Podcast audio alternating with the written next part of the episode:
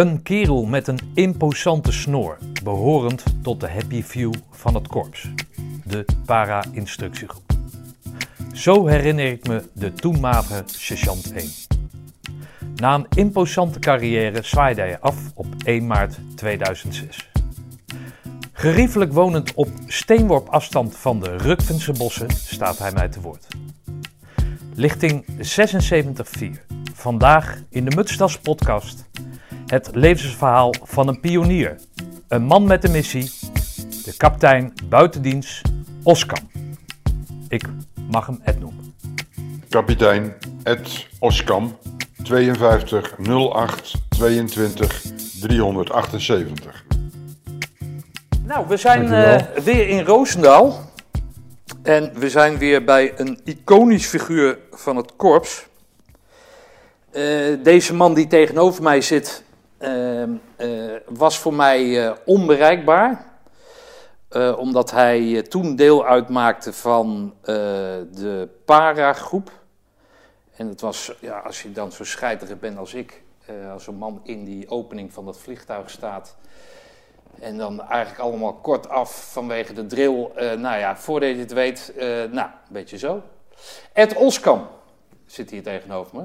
Ik ken Ed niet. Ik heb tegen Ed gezegd, ik heb het boek Commando, de aanrader die ik al eerder eh, in de podcast heb eh, laten vallen. Heb ik zijn verhaal, want omdat hij prominent in, dat, eh, in het verhaal naar de toekomst van het korps is voorgekomen, of daarin voorkomt, ehm, heb ik bewust niet gelezen omdat ik graag Ed zijn verhaal wil laten vertellen. Ed, we komen er net achter dat jij ook een, een Utrechtse achtergrond hebt. Maar jij bent ergens anders geboren. Ja, ik ben eh, geboren in de Haarlemmermeer. Onder de rook van Schiphol, vijf huizen. En daar eh, heb ik eh, vijf jaar gewoond, omdat mijn vader eh, in zijn rol als onderwijzer daar werk had. In die tijd was het ergens een aantal jaren werken en dan hup naar de, de volgende school Ja. solliciteren. Dus van vijf huizen zijn wij gegaan naar Scheerwolde. Waar ligt dat? Ja, dat ligt in Overijssel. Oké. In de omgeving van, eh, van Steenwijk. Maar welke, over welke jaren praten we dan? Eh, Ik ben geboren in 1952 Ja. in eh Vijfhuizen. Ja, oké. Dus vijf jaar later in Steenwijk. Ja, dat was natuurlijk kort na de oorlog, dus toen, toen zag de arbeidsmarkt er toch wel inderdaad wat anders uit dan... Ja. Oké, En pa ging met, hart en ziel, met hart en ziel voor het onderwijs. Ja, die eh, solliciteerde om meer te verdienen en op, op een hoger niveau eh, te kunnen komen werken. En Een soort militair bestaan eigenlijk, Ja, van, maar van ja. hut naar, van Ja, naar ik- inderdaad. Ja, ja. Dus dat is mij niet vreemd, het eh, verhuizen. En van Steenwijk zijn we naar Utrecht gekomen. Oké, En in Utrecht hebben we heel lang geleefd en gewoond. oké. Zuilen, hè? Elinkwijk. Zuidelijk, ik heb een jaar bij Ellingwijk eh, gevoetbald. En bij UVV, bij Ultrajectum. Want ik kon aardig voetballen. Oké, Alleen niet goed genoeg eh, voor de top. oké. En toen werd je maar militair. Ja, maar je, je maakt je school niet af. Oh, je hebt je school niet afgemaakt met, Nee, een, vader, ja. eh, met een leraar als vader? Ja, dat was een drama Oké, in mijn eh, jeugdjaren. Ja, ik heb vier ik. jaar op het HBS gezeten. Ja. Reformatorisch College Blauwkapel. oh, Blauwkapel, oh, lach. Ja. En daar een vreselijk gezellige tijd gehad. Maar voor huiswerk en zo eh, had ik eh, te weinig tijd. Oké, Dus in eh, de vierde klas hebben we maar besloten om te gaan werken. Ja, mijn, eh, We is jouw vader en, eh, jij. Ja. Oké, de- Want, eh, in een goed gesprek of was het oh, ruzie? nou, of, dat, was niet, dat ging niet vanzelf. Want Oké, Mijn vader was teleurgesteld. ja, snap ik als leraar. Ja, want ik deed niet wat hij wilde. Alleen mijn vader had een broer. En die had een, een bouwbedrijf. Een loonbedrijf. Hm. Dat was een familiebedrijf. Opa zat erin. zijn broer zat erin. En daar ben ik gaan werken. Op 15-jarige leeftijd. Oké, Nou ja, god, eh, ik heb daar vier, vijf jaar gewerkt. Dat is het ook niet, hè? Hm. Elke ochtend eh, om, om vijf uur naast je bed. Om zes uur in een busje naar een bouwplaats. Dus eh, op enig moment lees ik een advertentie in de NCFV-bode voor Ja. Defensie. Dus ik vul dat bonnetje in, samen met pa. En pa, Oh, samen met je vader. Oh, Ja. dus er was wel iets van een plan, zeg maar, vanuit hem. dat was een plan. Oké, En eh, ik stuur dat bonnetje in en eh, binnen een week had ik eh, contact met de selectiecommissie van de onderofficiersopleiding. Nou, die, komen, die, die kwamen toen nog bij je thuis. Dus in de Beatrixlaan, waar wij woonden, kwam die meneer, die kwam langs en die had een geweldig verhaal. Die had mooie foto's en mooie folders. Oh ja. En ik trapte erin, want het was intern. Oké. Dus vijf dagen op de KMS in Weert. Ja. En dat verdiende toen vrij redelijk. Want als dienstplichtige had je eh, ruim 100 euro. En als beroepsmilitair had je meer dan 500. Oké. Vanaf, het- vanaf de eerste dag al? Ja, vanaf de eerste dag. Oké. Dus ik had toen zoiets van, jongens luister, dat gaan we gewoon proberen. Oké. Eh, wie weet. Want Moest je nog kostgeld betalen aan je vader? Of, of, of, eh, Eh, dat, dat was niet nodig. Oké. Dus hij, was, hij, hij verzoende zich mee. Ja, hij, hij vond het wel, wel goed. Oké. Want Want hij- jij had op je kloten nodig of zo? Of hij, je moest, je moest, want, Ja, ja en nee.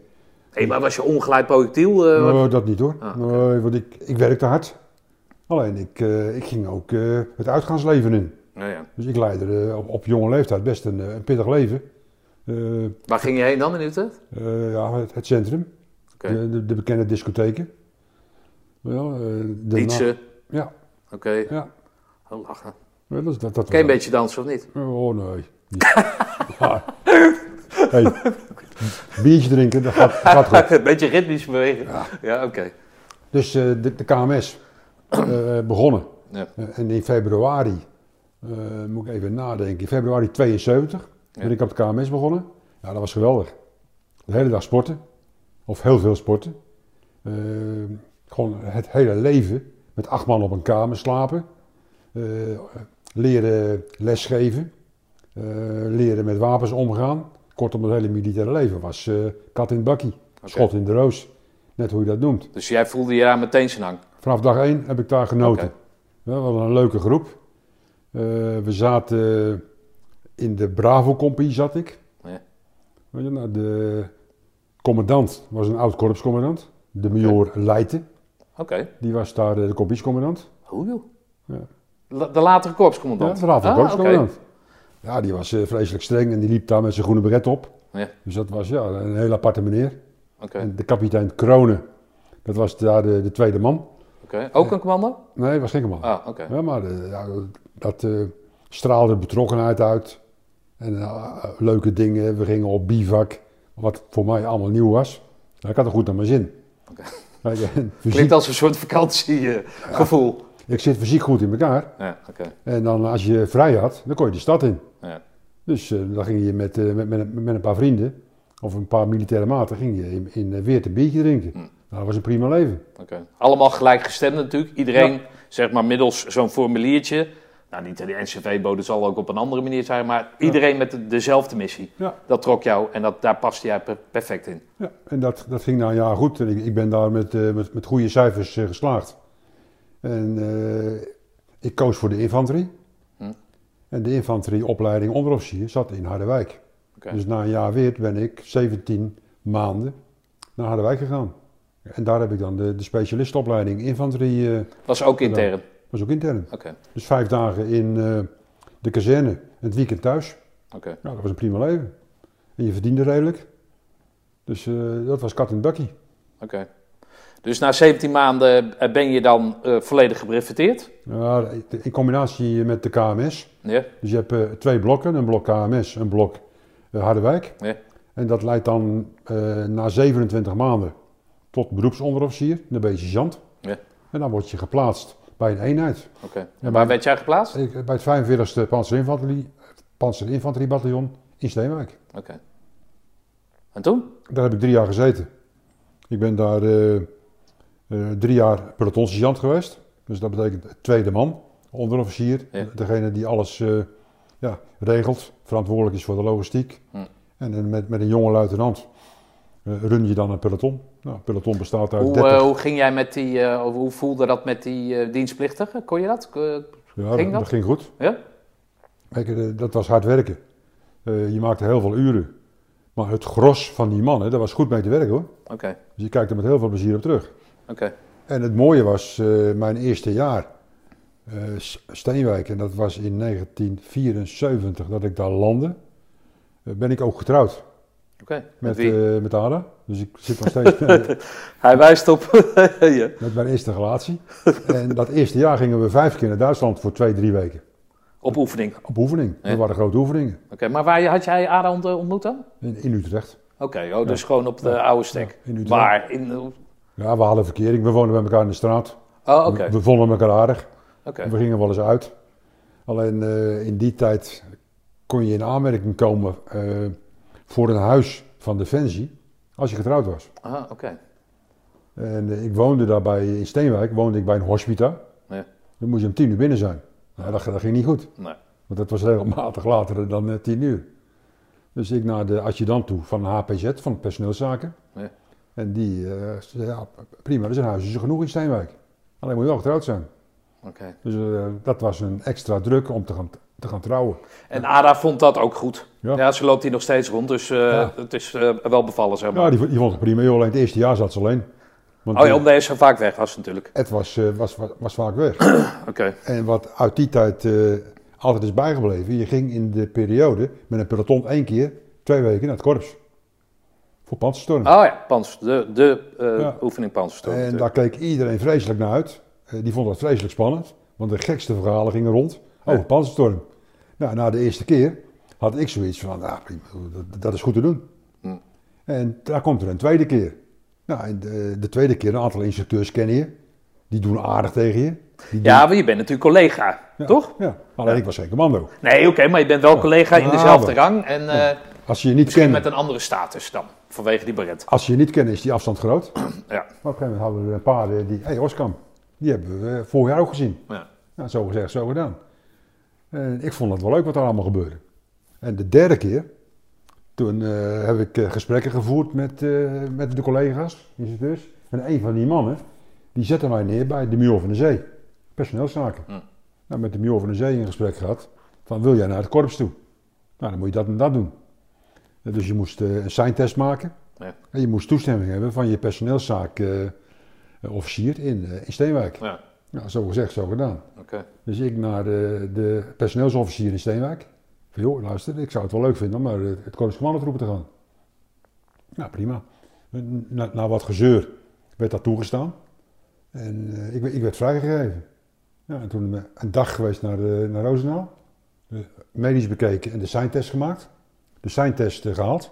Hm. Dus ik was vrij om naar het korps te gaan. En daar ben ik in 1976 gestart. In de vooropleiding. Acht weken vooropleiding. Acht weken commandoopleiding. En daarna ben ik geplaatst bij Panzerstorm. Oké. Het normale traject. Kun jij je handen iets van die microfoon afhalen, anders wordt het een beetje dof sorry. Ja, nee, je mag met je handen praten hoor, zeker. sorry. hey, ehm, dus dan ga jij acht weken. Hoe, eh, ik heb er wel, wel meer eh, collega's, oud-collega's van je over gesproken. Die eerste acht weken in die, die, die vooropleiding is als iemand die naar de groene bret toe gaat, of het streven is dan die groene bret te halen, schijnt een, andere, een ander gevoel te zijn dan dat je op je oude eh, nest had. Hè? Je, bent niet, je bent geen groene bret, je begeeft je onder de groene beretten. Kan je daar, wel eens wat, kan kan je daar eens wat over vertellen? Hoe, Ja, die, hoe, die, hoe jij die tijd voelde? Kijk, ik was eh, ervaren onderofficier. Want ik had eh, drie pelotons Ja. bij de panzerinfanterie gedraaid. Dus ja, god, eh, het runnen van een peloton, dat ging me goed af. Ja. Ja, je, je bent daar gewoon cursist. Je, je hoort er niet echt bij. En dat gevoel wordt wel bevestigd. Alleen alle opdrachten krijg je van een commando-instructeur. En jij moet dat peloton runnen. Ja. Dus als we naar een zwembad moeten om 7 uur, Oskam, Ja. morgenochtend om 7 uur k- klaarstaan voor vertrek naar het zwembad, dat, dat en dat, daar moet je aan denken. Ja, er zit gewoon een bepaalde druk op. Oké. Je moet je laten zien, je moet je waarmaken.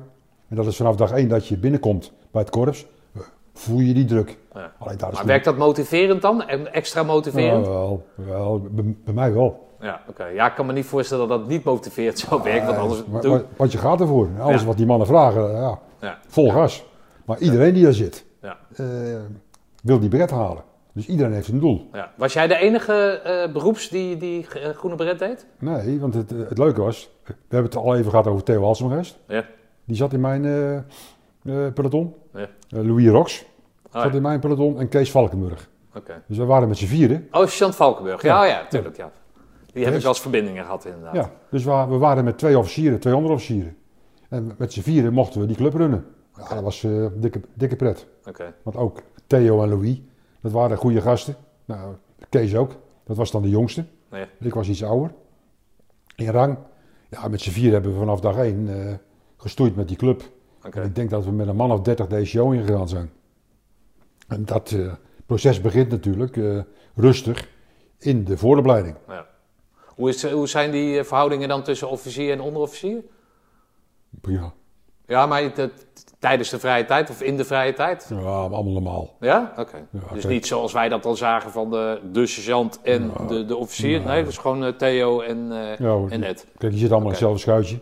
Allemaal met, met hetzelfde doel. Hm. Alleen de, de officieren, ja, die, die hebben een iets andere rol.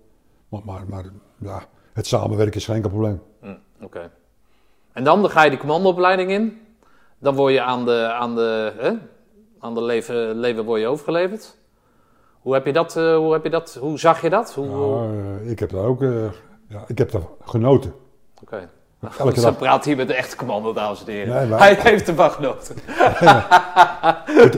ja, vond je het mooi? Het is zwaar, het is uitdagend. Oké. Je ziet mensen afvallen. Ja.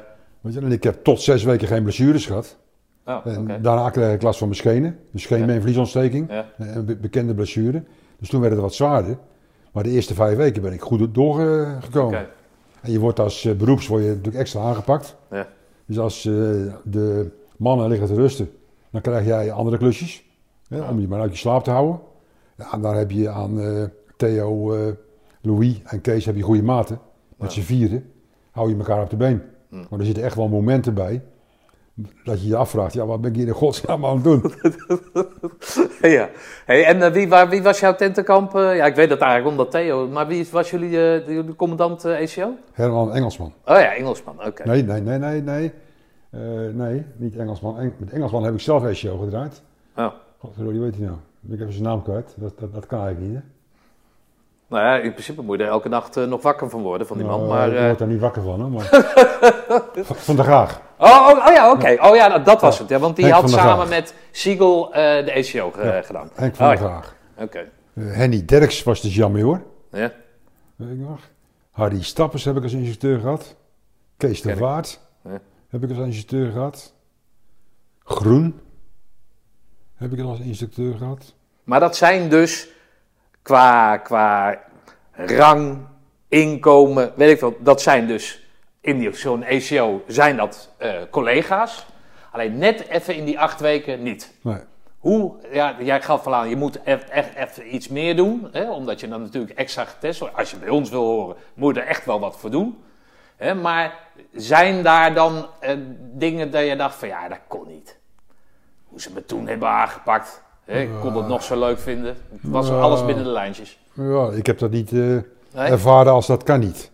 Weet je, wel, eh, je werd mentaal getest. Ja. En het was niet altijd logisch wat er gebeurde. Nee, oh, nou ja, laten we het zo, zo doen inderdaad. Ja, niet binnen de maar het was niet logisch. Oh, dat is een heel politiek antwoord. dat Ja, was niet logisch. Kijk, en hoe, hoe- kijk, hoe ga je daarmee om? Ja, ja oké. Kijk, eh, op het moment dat je op vrijdag... Het was niet logisch. kijk, op het moment dat je op vrijdag... eh, eh, ik woonde in Steenwijk. Ja. Dus op vrijdag wil je graag naar huis toe. Nou, want het is een eindje rijden nog, toch? Ja, eh, met, met de trein. Ja, met de trein was gewoon een eindje rijden. En je komt op eh, zondag aan. Dus zondagavond rond een uur of zes is het weekend voorbij. Dan stap je in de trein naar Roosendaal. En vrijdagavond laat kom je thuis. Ja. Dus die anderhalve dag weekend, nou, die, die zijn redelijk belangrijk. Ja. En als ze dan beginnen te zeuren van eh, op vrijdagmiddag bij de inspectie. Ja, Oskam, jij gaat niet naar huis. Ja. Dat duurt dan wel 24 uur. Ja, dan ben je toch wel aangeslagen. ja, Want shit, dat kan toch niet waar zijn? ja, Dat ik morgen pas naar huis mag. Ja. Ja, en dan komt er een moment in week 4 dat ze dat gewoon doen. ja. Dus dan word je vrijdagavond bezig gehouden. Ja, en dat zijn momenten dat je dat je, je afvraagt van is dit wel logisch? Ja. Ja, nu stuur je een berichtje, kom eraan, maar dat kon natuurlijk niet. Dat was niet zo. Nee. Nee. En er was ook niet de mogelijkheid tot, tot communiceren naar het thuisfront. Nou, maar kijk, en dan voor een, korreltje zand op je wapen. En, Nou ja, goed, eh, er zijn eh, minder erge dingen. werd je eh, ja, 24 uur op tentenkamp gehouden. Ja, Je mocht pas weg als alles in orde was. ja, Nou, dat zijn van die mentale prikkels ja. ja, die, die, die best zwaar vallen. ja, als je dan inderdaad zaterdagochtend pas weg mag, ja, dan ben je zaterdag, ja, ja, nee, ja, dat, ja, nee, ja, oké, En, en wat is de logica erachter? ja, Kijk, die mentale prikkel, nou, die komt wel aan. Hè? ja. Maar dat was voor jou, hè, want je bent later ook ECO gaan doen natuurlijk, was Ja. voor jou natuurlijk wel een, hè, een, een gegeven dat je daar dus iemand ontzettend mee kan treffen, Ja, klopt. mentaal gezien. Kijk, en eh, als je zelf ACO-instructeur bent, dan zie je pas hoe het werkt. Ja. Dus dan zie je dat alles in overleg gaat. Ja. Dus dat impulsieve, eh, wat vaak op je overkomt, blijkt toch wel doordacht te zijn. Ja. Dus dan wordt in een teambespreking wordt gesproken van, hé, luister, eh, het gaat zo goed, we gaan hem eens extra aanpakken. Ja, ja, ja, oké. Kijk, en dat kan zijn fysiek, dat kan zijn mentaal. Ja. Er zijn zoveel mogelijkheden Ja. om mensen ja, onder andere omstandigheden te brengen. Ja. Oké. Maar goed, jullie beginnen dus met 30. Met hoeveel blijven jullie over?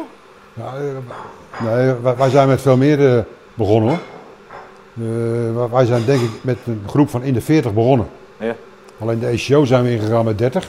Ja. Ja, wat blijft er dan over? Een man of 20. Oké. Dat, dat viel best mee. Het was geen slijtageslag. Nee. Maar daarna, dus, oh nee, dan laat ik eerst vragen, want dan vraag ik aan iedereen, want dat vind ik namelijk altijd wel een, Ja. een, een iconisch moment, zeg maar. Jullie gaan richting Tranenpoort, hè? en diezelfde middag mag je dan je groene Brit in ontvangst nemen. Wie staan er eh, op jou te wachten bij die, eh, bij die, voor die Tranenpoort? Mijn ouders Ja. en Ada. Oké. Trots? Ja, absoluut.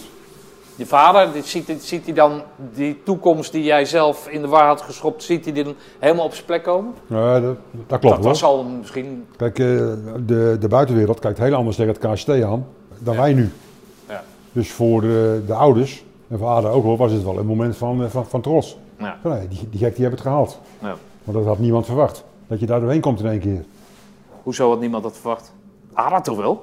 Ah, Nee? het is een avontuur. Het, eh, in de wandelgangen wordt, het, eh, wordt er gesproken over loodzwaar. Ja. Weet je, er zijn er maar heel weinig die het halen. Nou, als je dan bij dat kleine clubje hoort Ja. die het wel haalt, ja, dan is dat eh, gevoel van trots denk ik best wel gepast. Nee, natuurlijk. Nee, ja, nee absoluut. Daar gaat het niet om. Maar oké, dus die stonden op jou te wachten. Als jij dan door die tranenpoort heen gaat, wat, wat, wat, wat, wat gebeurt er dan met je?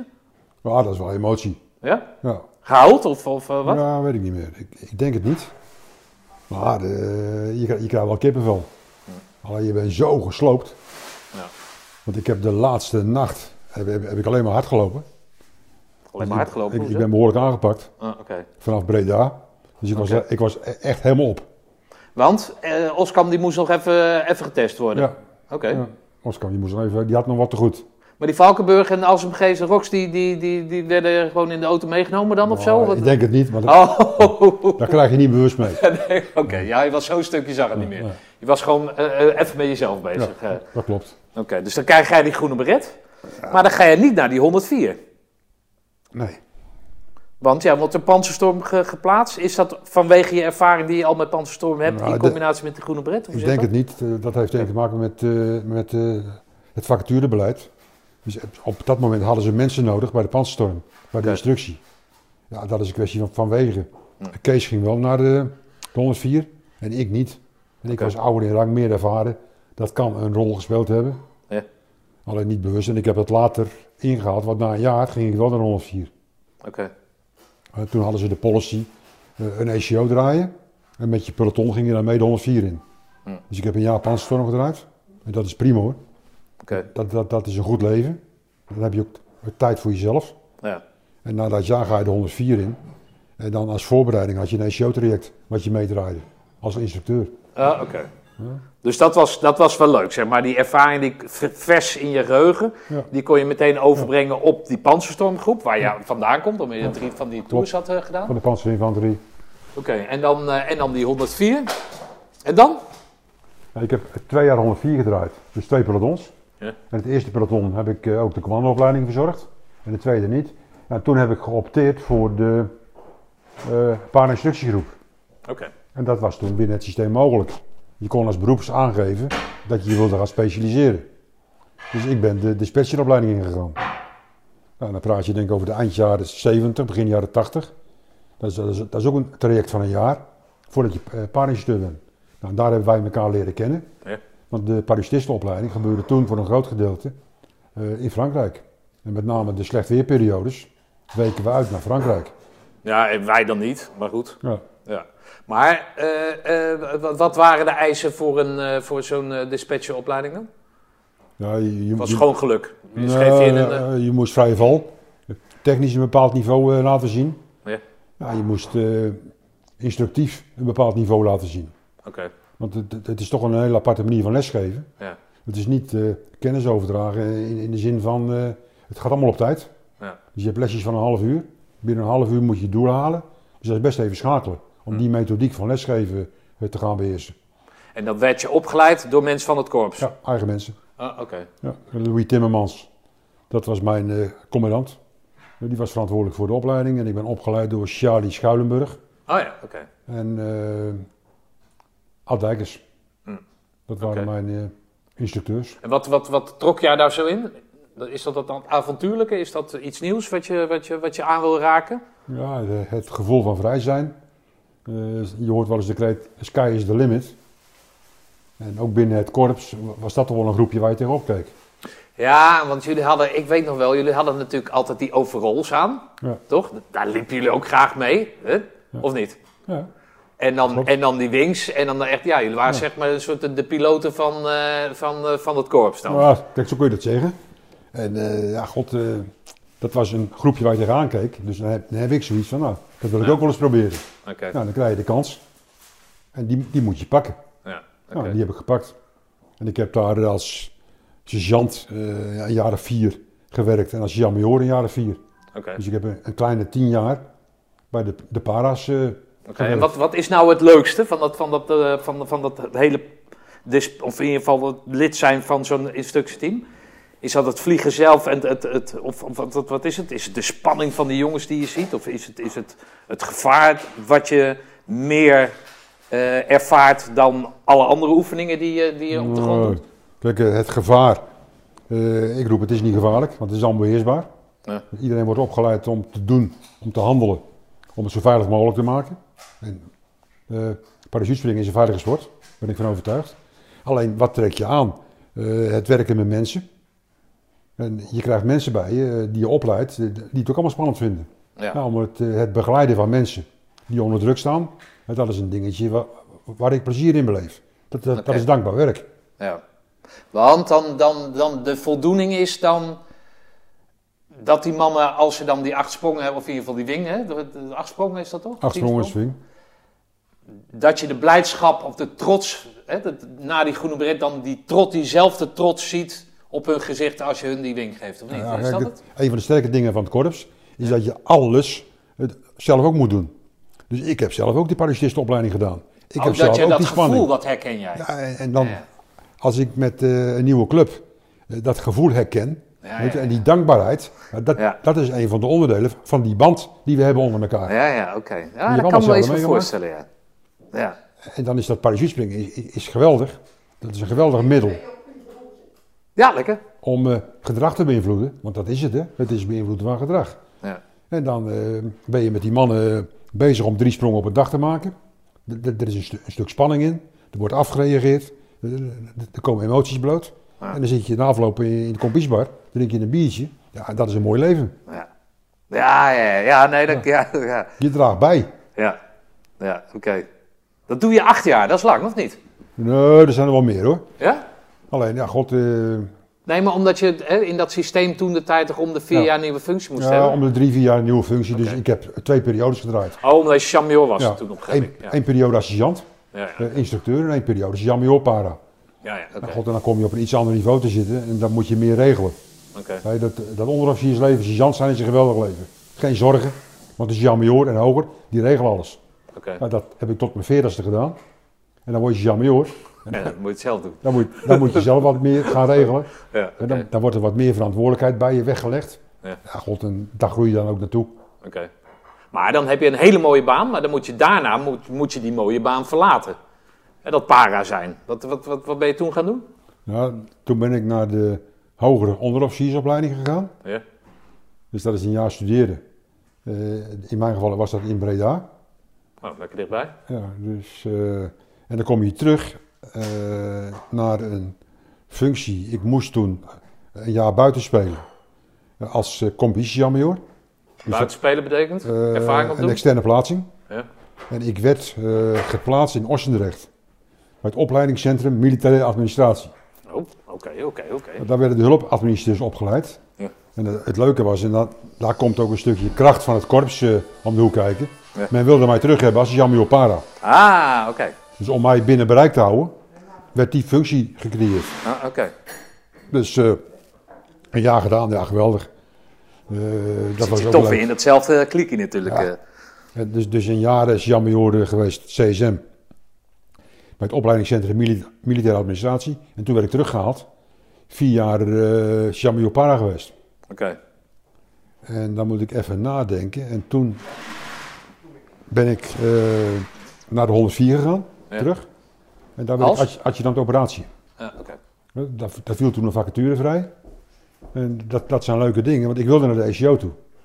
Alleen, Maar solliciteer dan op of, of, nou, je, je maakt je interesse kenbaar. ja, oké, of vragen ze je? Nou, het is een combinatie. Ah, oké. Weet je wel, eh, je hebt dan elk jaar heb je een loopbaangesprek. Ja. En dat is een, een kwestie van, eh, van uitwisselen van kansen. De personeelsofficier geeft aan waar de behoefte is. En je geeft zelf aan waar je interesses liggen. En ik wilde toen naar de ECO toe. En Freek Knets was toen korpscommandant. Ja. En die zei, jij gaat niet naar de ECO toe, jij gaat naar de 104 toe. Speciale missie. En die maakte dat heel spannend. Nou, ik werd adjudant operatie bij Joost Seibe. Bij Joost? Bij, bij Joost Seibe.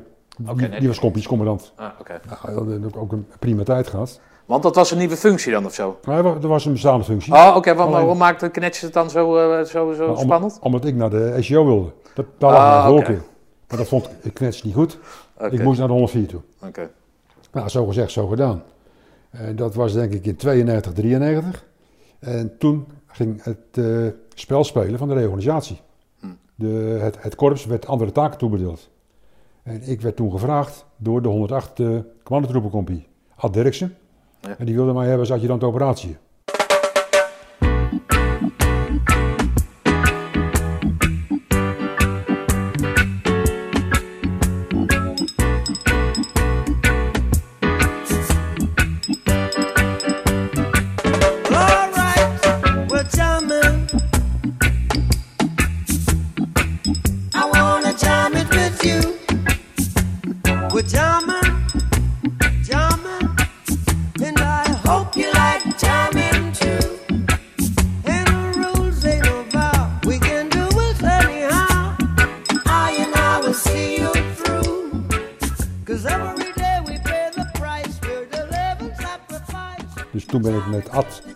Avontuur ingestapt van de reorganisatie.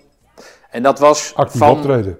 eh, dienstplichtig, die transitie van dienstplichtig leger naar beroepsleger. Ja, Dat was rond die tijd, of in die tijd. nou, dat was in die tijd. Oké, Dus eh, in 92 stapte ik uit de 104, ja. versneld, om samen met Ad de 108 eh, handen en voeten te gaan, handen en voeten te gaan geven. Oké. God, en dat betekent dat je van het passief optreden, waarheen we verkennen, naar het actief optreden eh, ging. Dus ja, een geweldige tijd gehad, joh. eh, Kunnen kijken bij de Amerikaanse Special Forces, bij de Engelse Special Forces, om je in de beeld te vormen. Ja, ja, oké. Maar daar, daar, kwam nog geen, daar kwamen nog geen manschappen eh, in voor, zeg maar. Het was het voorbereidend traject op Ja. wat, wat, gaan we, wat gaan we maken, wat gaan we doen. We hebben, die, we, hebben die, we hebben die jaar gehad dus, eh, met, met een werkgroep van drie man. Ad Derksen, Ed Oskam en Ad Dijkers. Eh bakje koffie, lekker. Ja, als je hebt hoor. En wat heb je erin? Eh, suiker. Eén klontje meer, of een schepje meer dan ik net had. Ik had er twee. Eh, drie dan, alstublieft. Drie. Maar goed, dat is, dat, is een, dat is een prachtige functie. Ja. Dus we hebben een jaar gehad om te schrijven. Ja. Om ons voor te bereiden op de eerste opkomst. Nou, toen eh, werd er ook al geworven. Ja. Dus een aantal mensen eh, die werden benaderd. Oud-commando's. En die konden terugkomen bij het KST. Er Oké. werd binnen het KST geworven. Nou, dat heeft geleid tot het eerste peloton, tweede peloton, derde peloton. Maar dat waren dienstplichtigen, zeg maar, die een tijdje waren afgezwaaid. En die werden benaderd voor, joh, zou Ja. jij het niet interessant vinden om? Ja. En eh, eh, eh, was dat met mensen die een nauwe band, waar je een nauwe band mee had? Maar, maar, Of gewoon door de kaartenbak heen van wie is er opgevallen? Lekker man, dankjewel. maar het werd gewoon bekendgesteld. Dus ze konden opteren. Ah, Oké, Binnen het korps en buiten het korps. Er zitten ook heel veel oud-commando's buiten het korps. ja. Nou, het de jongens binnen het korps en buiten het korps, die konden opteren. ja ook, maar ook, ook de, zeg maar spijkerbroeken. Die toen spijkerbroek waren of waren het alleen maar beroeps? Die, Eh, eh, ja, je moest commando zijn. ja, oké. Oh, dat was gewoon Ja. de enige, of het Ja. enige, maar het was een criterium. Oké. Want de, de, de spijkerbroeken gingen nog eh, via de 104. Want Ja, oké. dat liep toen naast elkaar. Ja, oké, maar uit die spijkerboeken werden het misschien ook nog wel mensen gevraagd, of niet? Ja, Oh, oké. Ja, die zijn er ook bij. oké. Een Als we spannende tijd, man. Dat was een niet? spannende tijd. Heel- Dat wil je niet weten. Eh, 80 uur werken per dag. was intensief en druk. Oké. Eh, Het was gigantisch. Dat is- Maar dan moet je eigenlijk ontzettend kunnen levelen met, met Derksen, zei je? Nee? Ja. Met Derksen, of niet? Ja. Dan moeten jullie twee handen op één buik zijn Ja, dat was ook zo. Dat Hè? was ook ja, zo. maar zo. Oké. Ja, dat was ook zo. hoor. Kijk, en dan... eh, En waarom- Sorry dat ik je onderbreek, maar waarom vroeg hij jou? jou? Ja, Hadden jullie- Hadden jullie een bandje? Of, nou, nou, we- kenden elkaar vanuit de rugby. Ja. We kenden elkaar vanuit de para's. Ja. Want ik heb ook Ad eh, mogen opleiden als commandant para. Dus. Ad is een van de commandanten geweest van, van, van de para's. En ik heb Ad mogen opleiden. Nou, in combinatie met de rugby. En we hadden gewoon een klik samen. ja, oké. Kijk, en organisatorisch kon ik wel wat eh, in die tijd. En eh, achteraf is dat de mooiste periode geweest van mijn leven. Ja? Die, die drie jaar trouwen na. Hè? Ja, oké. Ja. Ah, Oké, kom op nou. Nee. maar dat, geweldig. Gewoon drie jaar keihard gewerkt. Oké. Eh, Maar is het elkaar bellen van, eh, ik heb nou een idee, of eh, laten we... Ja, het, het, het- het pionieren, gewoon je zat, je zat tot 12 uur op kantoor s'avonds. Ja. Er werd het nodige gedronken. Weet je, het was, was brainstormen, brainstormen, Ah, ja. brainstormen. Dus je was eigenlijk, eigenlijk weer terug in het, als positie binnen dat korps in die overal. Jij mocht doen en laten, of Ja. jullie mochten doen en laten, want jullie Klopt. waren de toekomst. Ja, klopt. Ja, dat is mooi. Dat was, dat was gaaf. Joh, dan, dan ga je draaien. Met dat eerste peloton. En we hebben alles meegedaan. Dus we deden de sportlessen mee, we deden de velddiensten mee. Dus ja, het was en het beleid maken en mensen opleiden en meedoen. Nou, dat, was, eh, dat was pittig. En, ja. Ja, want toen was al over de 40. ik was door de 40. Ik Ja. was door de 40. Dus eh, ik had er ook wel moeite mee hoor, om het tempo van de mannen bij te houden. Maar het, het ging net. Ja.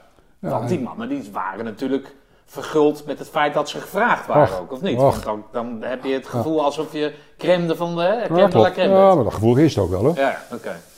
En je bereidt je voor op hele andere taken. Eh, en ja, die fantasie en beleving was er gewoon. Ja. Want eh, jij weet ook wat de SAS doet. Ja. Jij weet ook wat de SEALs doen. Ja. Nou, die kant gingen we op. Ja. Dus dat was wel, eh, dat sprak wel tot de verbeelding. Ja. Ja, god, en alles wat mooi is, komt te snel. Hm. Dus toen kwam het Bosnië-verhaal om de hoek kijken. En eh Luchtmobiel werd aangewezen om eh, een rol te gaan vervullen in Bosnië. Nou, wij wilden er graag mee. Dus wij gingen Wij is 108 of? 108. Ja, oké. Ja, wij wilden ook die ervaring opdoen. En dat wordt dan strategisch politiek wordt dat, eh, goedgekeurd. En de eh, operatie werd als volgt samengesteld. Dat wij het verkenningspeloton gingen vormen van eh, luchtmobiel. eh, met het eerste peloton van 108. Hm. En dat is eh, drie maanden hebben wij in Schaarsbergen gewerkt. Ja. Dus overdag zaten we in Schaarsbergen, s'avonds zaten we in Roosendaal. Want het tweede peloton en het derde peloton werd ook opgeleid. Oké. Dat- Dat was een gigantische tijd. Maar verplaatsen jullie per helikopter dan? Want dat is toch niet te doen, schaatsen Met, met, met, met de auto. Oh. Eh. Oké. Ja, eh, achteraf hebben wij nog wel eens eh, met een bolletje contact over die tijd. Ja. Nou, wat, wat we toen gepresteerd hebben, dat grenst aan het eh ongelooflijke. Ja. Zowel fysiek als... eh, Maar ja, dan ben je dus, jij, jij en Derks ben- zijn dan zo gedreven. Hoe gaat het thuis dan? Dat, dat, dat, nou, het zou wel 108, maar eh, waarom kom je godverdomme niet even lekker thuis eten? Wat, wat, hoe, hoe gaat dat dan? nou, gaat de kosten in je gezin. Ah, Oké. Weet je wel, ik heb natuurlijk eh, het geluk gehad met, met, met mijn huidige vrouw nog steeds. Ja. Dat die het allemaal pikte en die compenseerde dat naar de kinderen toe. Want de kinderen zagen pa ook nooit. Ja, want Pa hoeveel kinderen heb je? Even, even, Ik heb twee, eh, ik heb een jongen en een meid. Ah, Oké. Weet je wel, en, eh, dat gaat Maar die heb je niet gezien dan in die die heb ik in periode? die periode niet gezien. Ja, dus je bent oké. drie jaar tijd, eh, je bent in drie jaar tijd ben je niet thuis. Oké. Maar is dat dan nooit eh, bellen en papa, het- je zou naar het rugby komen of wat doet eh, wat heeft Nou, hij? in, die- in, in die tijd was bellen niet mogelijk. Want er waren geen dat is jouw telefoons. voordeel dan weer. Ja, Ik heb een brief gestuurd. ja, nee. Oké, jeetje joh. Ja, dat sta je nooit bij stil. Maar daar, daar stranden natuurlijk menig huwelijk op, of niet? Heel veel. Ja. Ja. maar ook bij, bij het korps. Weet je, er zijn heel veel huwelijken niet bestand geweest tegen de werkdruk. Nee. Want je, je praat over werkdruk. Ja, maar het is ook werkdruk. Maar het- ja, je kan natuurlijk als werknemer, hè, zoals jullie dan zijn, kan je niet weigeren. Maar zeker als je zo'n speciale opdracht krijgt, kan je natuurlijk niet zeggen, ja, maar dat wil ik graag in vier dagen doen. eh.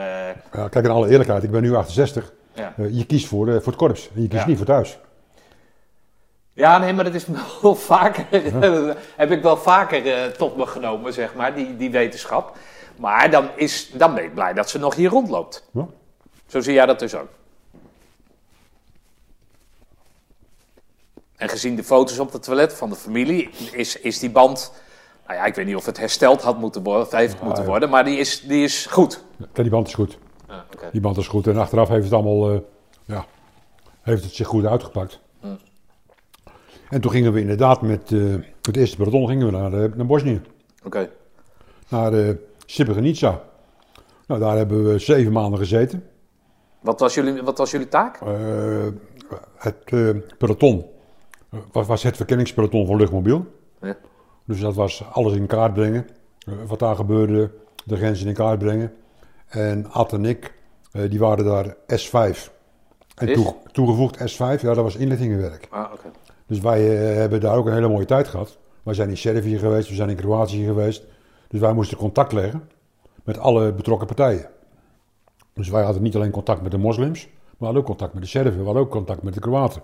Dus wij eh, eh, zwierven door heel Bosnië heen, Met z'n tweetjes. met z'n tweetjes. En een tolk. Oké. Hoe zie je er dan eh, uit qua kleding? Ja, gewoon eh, je militaire pak. Ja, oké, maar niet, niet burger Nee, of nee, moeilijk of, met, een met een kogelvrij vest. Oké, Kijk, optreden in burger was toen nog geen, geen dingetje. Oké. Alles gebeurde in militair. Je, je was blauwhelm. Ja, oh ja, tuurlijk. je, Ja. je- je had een helm op. Ja. Dus eh ja, Oric, de bekende moslimleider, zat dagelijks mee aan tafel. Hm. Ja, we hebben daar eh, een conferentie gehouden met alle betrokken partijen. Om, Oh, om maar rust te krijgen. Maar elke nacht gebeurde daar wel wat. Dus de, de, de moslims die gingen op de Serven af, de Serven gingen op de moslims af. Ja, een indrukwekkende, in, een indrukwekkende tijd. Hm. Vreselijk intensief, maar ook wel dankbaar. Maar dat is dan de, de, eh, sowieso het eerste vijand, of hè, eerste contact met, met, met echte oorlog voeren, toch? Ja, Eh, sowieso in, in die periode, maar ook voor jou, ja als mens. maar ook voor je gezin. Ja, ook. Ja, dat was, dat was spannend. Oké. Want RTL 4 weet je wel, liet natuurlijk alle spannende beelden zien. Die Ja, niet, da- die niet da- allemaal, daar zit papa. ja, en die, die, die dus niet allemaal realistisch zijn. Nee. Die, die, zijn, die zoeken sensatie. Ja. Jij kon niet even bellen van, nee, maar wat je net gezien hebt, dat is niet waar, want dat klopt allemaal niet. Dat, dat kon dus niet. Maar je mocht één keer per maand een minuut bellen. Ja, nou precies, een minuut hè. Dat was die beginperiode. Ja. Maar ja, god... eh, eh, Ja, het is toch in dit tijdperk, hè. Ik heb jou zien bellen, heb, eh, weet ik wat net toen ik hier was. Ja. Kan je dat toch niet voorstellen? dat kun je niet voorstellen. Hè? Eén heel- minuut in de twee weken, wat moet je zeggen dan? Heel kort. ja, heel kort. Eh, weet je, en, en daar staat dan een rij van 50 man die ook willen bellen. Ja, Ja, dat kun je niet voorstellen. Ja. Dat is heel apart. Ja. Ja. Je accepteerde dat. Want eh, het was voor iedereen nieuw. Ja. Weet je, en met, met name de beperkingen die eh, de enclave met zich meebrachten. Dus de Serven, die bepaalden wat er wel en niet binnenkwam. Dus, dus het was een heel beperkt eh, leven waar je op moest inspelen. Ja, na het eerste peloton, wij hebben er zeven maanden gezeten, gaat het tweede peloton. En bij het derde peloton is het geëscaleerd. Dus we hebben als 108 commandotroepencompagnie eh, een bijdrage geleverd aan die periode met eh, drie pelotons. En elk peloton heeft zijn eigen ervaringen. We hadden denk ik het geluk dat we de eerste waren. En in onze periode zijn er geen echt extreme dingen gebeurd. Maar na het eh, tweede peloton ging het natuurlijk snel bergafwaarts. Maar goed, jullie gaven wel op afstand dan, in de tweede en derde term. Op afstand gaven jullie wel leiding dan, of niet? Ah, leiding niet. Nee, ja goed, maar je was Maar wel je was wel verantwoordelijk. betrokken. Ja, oké. Kijk, ik heb de, eh, het derde peloton eh, begeleid. Op basis van de ervaringen die je met de eerste peloton had. Ja. Oké joh. Spannend man. Ja, dat was spannend. Ja. Ja, gewoon, eh, en, en ook dat was een waardevolle ervaring. Die drie jaar,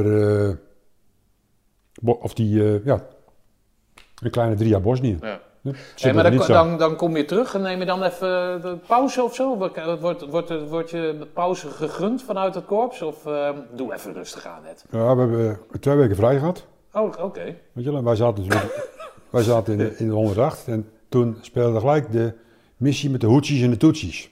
Oké. Dat is Ma... Nee, dat is... eh, wat is dat? Welk land is dat? Welk land is dat? Dat is een goede vraag. Eh, nou, lassen we de... De hoetsies en de toetsies. ja, oké. Weet je wel, dus ik eh, moest me voorbereiden Hm. op die missie. Somalië, of niet? Somalië, ik denk bijna goed. Nou, we, we knippen het wel in alsof we een hele brede algemene ontwikkeling hebben. Maar goed, ja, Hoetsie De, Toeties. de hoetsies en de toetsies. En eh, dat was ook een eh, vreselijk enge missie. Ja. Want je werd geconfronteerd met, met, alles wat die, wat die hoetsies en toetsies deden. Nou, dat was, dan was Bosnië een heel rustig gebied hoor. Ja, Want dat slachtte elkaar af. ja. En dan moesten wij iets gaan doen, ook in VN-verband, dus onbeschermd, om, dat, eh, om die strijdende partijen uit elkaar te houden. Nou, daar ben ik een maand mee bezig geweest. Dus vergaderen, opwerken, eh, teams samenstellen. En dat ging niet door. En daar was niemand rouwig om. hè. Want? Nou, de, de, de politiek besliste dat we daar niet naartoe Ja, nee, oké, maar niemand was er rouwig om, omdat er zoveel beelden via de media Ja. naar jullie toe Ja. waren gekomen, dat je, nou ja, blij was dat je er niet heen hoefde. En ook de, de onzekerheid van. eh, het was ook een samengesteld ge- gebeuren.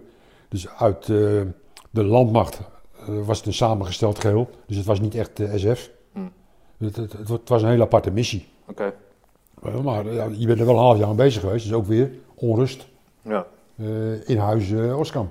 Ja, oké, Ja, je, je wist begot niet eh, waar je dus over een week zou zitten. ja. Maar goed, en dan?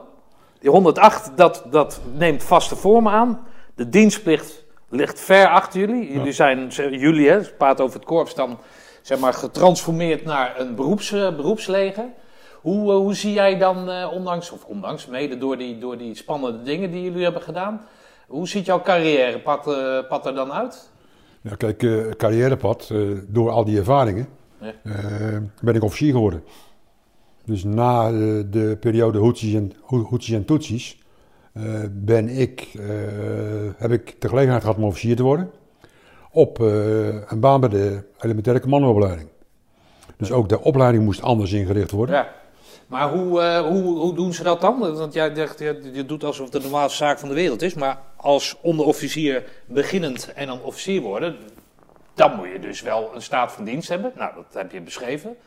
Maar daarnaast moet je natuurlijk ook eh, eh, goed vallen en, en goed bevonden worden om officier te worden, toch? Dat, dat klopt. Kijk, en mijn ervaring met de 108, Ja. die hebben de doorslag gegeven. Oké. Want ik eh, moest dan eh, zeg maar, de nieuwe commando's eh, die ervaring bij gaan brengen. Ja, ja, oké. Dus Dus de oude commandoopleiding, zoals die eruit zag, strookte niet meer in zijn geheel, of dat het gevoel was er, dat strookte niet meer met, met de werkelijkheid wat, wat aan de mannen, van de mannen gevraagd werd. ja, kijk, we we zaten toen in een fase van alles moest anders. Oké. Dus alles werd ter discussie gesteld. Want, want die hele omslag van waarnemen verkennen naar actief optreden, ja, dat heeft best impact gehad op het Ja, korps. dat kan ik me zo maar Ja, voorstellen. want we hebben het vanaf 52 natuurlijk geweldig gedaan met z'n allen. En we Ja. doen het nog steeds geweldig. Alleen die periode, eh, begin jaren 90, de omvorming van dienstplichtig naar beroeps, andere taken, Ja. ja, die heeft wel wat, eh, wat losgemaakt. Ja, De, dus de discussies van ja, doen we het wel goed, ja, die waren elke dag. Hm. En eh, door het optreden van die 108 commandotroepenkompie in Bosnië, eh, moest ook de voortgezette commandoopleiding er anders gaan uitzien. Dus in die periode bleef eh, de vooropleiding en de commandoopleiding bleef ongewijzigd. Alleen de voortgezette commandoopleiding, daar werd ik commandant van. Dat werd een nieuwe functie. Wel, die moest dus de, de eh, relatie leggen naar het nieuwe optreden. Hm. Nou, dat heb ik mogen opstarten.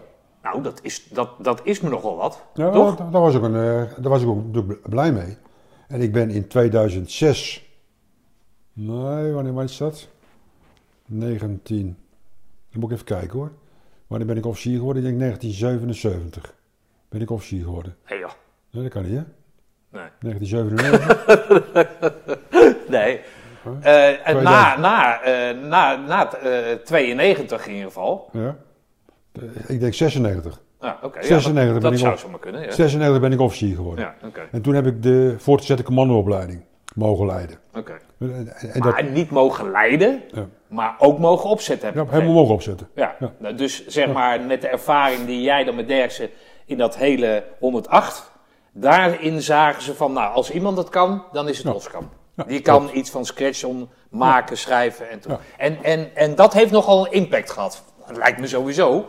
Want je gaat natuurlijk een lange historie van die acht weken, die ga je in één keer proberen om te gooien. Of dat, dat, hè, Ah, eh, kijk, dat, dat, lijkt, me, dat, is, lijkt me een onmogelijke klus. dat is een onmogelijke klus. Alleen, eh, ik ben binnengebracht eh, binnen die voortgezette commandoopleiding. Dat heb ik samen met Jacques Schepers vorm mogen geven, mogen opzetten. Dat ziet er nu eh, inmiddels weer heel anders uit. Maar dat heeft, heeft alles te maken met de operatie.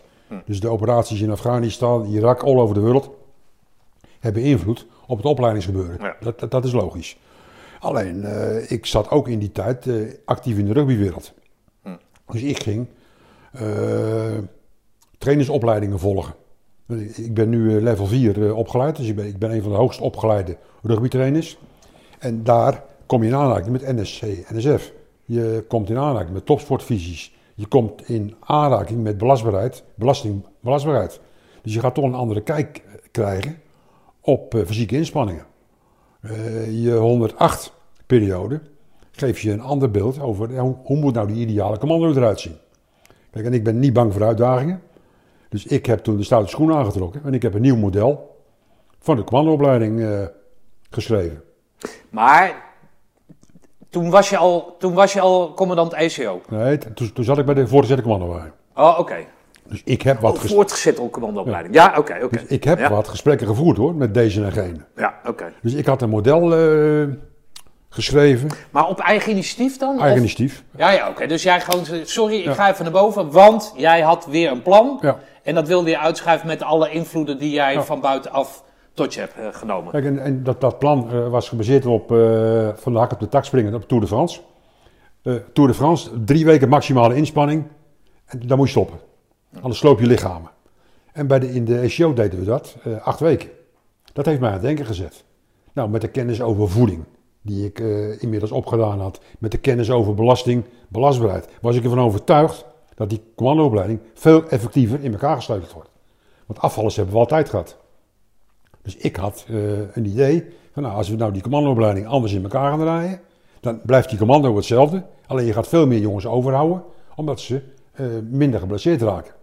Je gaat ze beter te eten geven, et cetera, et cetera. Ja. Dus dat leidde tot een model dat ze na drie weken commandoopleiding een rustperiode kregen. En een rustperiode waarin ze theorielessen deden, et cetera, et cetera. En die commandoopleiding, die duurde geen eh, acht weken meer, maar die duurde veertien weken.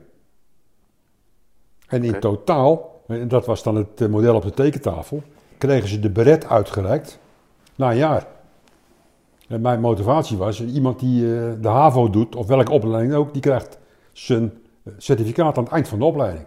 Nou, dat was sloeg in de kerk. Dus ik, Hm. Ja, presenteerde, ik presenteerde een model, Ja. een hele andere commandoopleiding. En de voortgezette commandoopleiding en de commandoopleiding maakte ik één geheel. En ze kregen pas na een jaar de beret uitgereikt. Nou, dat was sloeg in de kerk. Dat leidde tot een hoop onrust en eh hoop ruzies. En eh, Maar onder de parate jongens, dus, hè, dus jouw ja, collega's, De collega's. maar ook zeg maar van buitenaf dan, de, de oud-commando's. Ja, ja want de Dat commandoopleiding lijkt is me helemaal het moeilijke, moeilijkste volk natuurlijk. Commandoopleiding is heilig. Ja, Weet je, in dat boek Commando, ja. dat heeft dat aardig omschreven. ja. Die hebben mij een paar keer eh, hebben die mij geïnterviewd. Joh, ik kijk er met veel plezier op terug hoor. En eh, ik liep toen aan tegen Otto van Wiggen. En Otto werd korpscommandant. ja. En Otto was wel geïnteresseerd in dat verhaal. En ik had in die periode twee mogelijkheden. Eh, Want ik, ik was luitenant. Eh, En ik was verantwoordelijk voor de voortgezette commandoopleiding. En ik kon kiezen. Ik word commandant paardenopleiding of ik word commandant ECO. Dat waren twee opties om kapitein te worden. Dus Otto was korpscommandant. En met Otto praten en, en kletsen in die beginperiode. En Otto ging achter dat verhaal staan. Dus ik ben een paar keer op en neer gereden naar Ermelo, waar Otto toen woonde. Alles doorgesproken met Otto. En ik mocht dat verhaal presenteren aan de staf KCT van de nieuwe commandoopleiding. Daar zat een partij weerstand tegen. Dat werd door Otto eh, afgewimpeld. We gaan het doen. Nou, zo gezegd, zo gedaan. Dus er zijn vijf, veertien weekse commandoopleidingen geweest. Oh, dus vijf keer 14 weken commandoopleiding. Oké. Dus dat was dan wat ik voor elkaar kreeg. Ja. En het eh, uitreiken van de beret na een jaar, dat vond hij ook te ver gaan. Daar was onvoldoende draagvlak voor. Oké, maar wa- wanneer werd die baret dan uitgereikt? Gewoon na 14 weken. Oh, na 14 weken, oké. Na 14 weken. Oké, En hoe lang was die pauze na die drie weken dan, dat Tour de France Twee model? weken. Oh, twee weken. Ja, dan konden ze bijkomen. Ze, ze sliepen op de kazerne. Ze aten normaal. En, Oké. eh, Grappig, man. ja. Oké, hè? ja, ik kan me wel voorstellen. Ja. Het was natuurlijk een beetje precies hetzelfde verhaal waar ik het dan mee vergelijk, natuurlijk als buitenstaander. Eh, dat die eh, kleur baret, weet je wel, dat, die, klopt, die blanco, periode, ja. dat was natuurlijk ook zo'nzelfde ding. Hé, ja, hallo, ik eh, ben commando en ik word niet zo, weet je wel, dat. Ja, dat kan, maar dit is inderdaad vloek in de kerk. Maar goed, ga Oh. verder. Mooi man. Hoor, dat was, een geweldige periode. Dus je had een hoop collega's die je zagen als een verrader. Ja, Oké, dus werd je niet gegroet of, hey waar Ja, het ja, eerst, hey. Ed was, Ja. was nu van, hebben die de NSB... En ik had een heel klein groepje eh, om me heen verzameld met wie we dit gingen doen. Dus dat SEO-team bestond uit mensen die achter het verhaal stonden. hm, ja, dat moet ook wel, ja. Alleen de buitenwereld eromheen, ja, die legde wel druk ja. op eh, de ketel. En dat, dat hebben we gedraaid. Al- Alleen wat bleek toen, dat de uitvallers eh, bleven hetzelfde. Het aantal uitvallers, dus het leverde qua rendement niks op. Alleen de uitvallers die gingen eh, er op vrijwillige basis uit. Die gingen er niet door blessures uit. Dus bij het begin de eerste weken, bij bosjes liepen ze weg. Ik heb weken gehad dat ik tien gesprekken voerde met mensen die weg wilden. En dat is gewoon de mentale druk. Waar ze niet mee om kunnen gaan. De onzekerheid. Maar die mentale druk, omdat het maar drie weken was voordat je een pauze had, werd die mentale, was die niet tot hoog, grote hoogte gebracht in die, in die eerste drie Nou, weken dan? in, in de voorbereiding. eh, want de, de vooropleiding was hetzelfde. Ja. Weet je wel, en daar wordt die druk opgevoerd.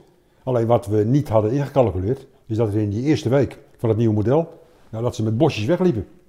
14, 15 man, die, die opgaven. En dat was ook het beroepsleger, hè. Eh, Ja, oké. ze, ze, ze stapten er zelf uit. Dus om een lang verhaal kort te maken, eh, Otto die hakte de knoop door na vier keer. Van jongens, hier gaan we mee stoppen, dit levert niks op. En dan in combinatie met de onrust Ja. die dat teweeg bracht, eh, heeft Otto toen de stekker eruit getrokken, wat ik nog altijd jammer vind. Ja. Maar het mooie van het verhaal is, ik heb de kans gehad Ja. om dat te laten zien. Maar goed, dan ben je natuurlijk wel de, de, de, de, de basislegger dus van het model nu. Ja, daar heb ik een rol in gespeeld. Nou ja, goed, want als, je- eh, eh, eh, als, dat lijkt mij namelijk zo, zo frustrerend voor de jongens van nu dan, zeg maar. Dan heb je godverdomme die groene beret gehaald.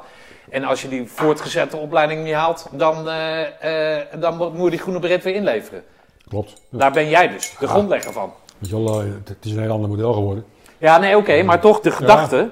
Ik heb het zaakje ter discussie gesteld. Ja. Ik heb gewoon die hele commandoopleiding ter discussie gesteld. Oké, Weet je wel? En, eh, de, de SAS-opleiding eh, zit ook zo in elkaar. Ja. Dus bij, bij de SAS doen ze ook drie weken intensief rust. ja. Wel, Bij, de, bij de Amerikanen, je hebt, je hebt allerlei vergelijkbare modellen. Ja, nou, nou, ik, heb, ik, ik zei dat ik het niet gelezen had, maar ik heb natuurlijk wel een klein stukje gelezen. Maar dat was ook iets met die SAS, met die, met die ondervraging of zo. Dat jij daar, dat jij dat op de wilde inbouwen, toch? Ja. 24 uur ondervraging, Ja, als onderdeel zijnde van. ja, van de commandoopleiding. Ja, ja. Ja. Ja, Dus oké. ik, ik had gewoon die hele commandoopleiding modu- modulair in elkaar gezet. Ja. Dus als je die periode effectief wil benutten, moet je alle belangrijke onderdelen onderbrengen in een model. Ja. Dus dat heb ik wel gedaan. Ja, joh, luister, eh, er is zoveel veranderd binnen dat korps. Het, het is nog steeds een schitterende eenheid. Ja. Alleen ik ben degene die eh, ja, een paar jaar voor een hoop onrust heeft gezorgd. Ja. En ook wel nadenken, hoor, want eh, nu, eh, het voedingsverhaal is geaccepteerd. Eh, er wordt anders gegeten. Ja. Dus de kreet van zonder eten, zwaar werken, dat, dat is allemaal niet meer. Ja. Eh, Dus aangepaste voeding. De omgangsvormen zijn veranderd. Het is meer volwassen geworden. Ja.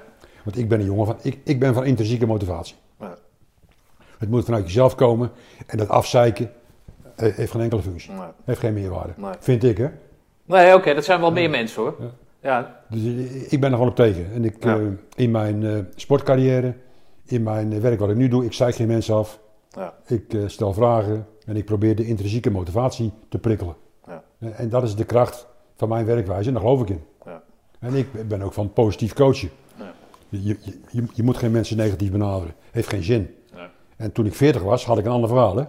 Dus de ervaring eh, heeft mij gebracht tot die visie. Ja. Dat is gewoon vanuit de praktijk.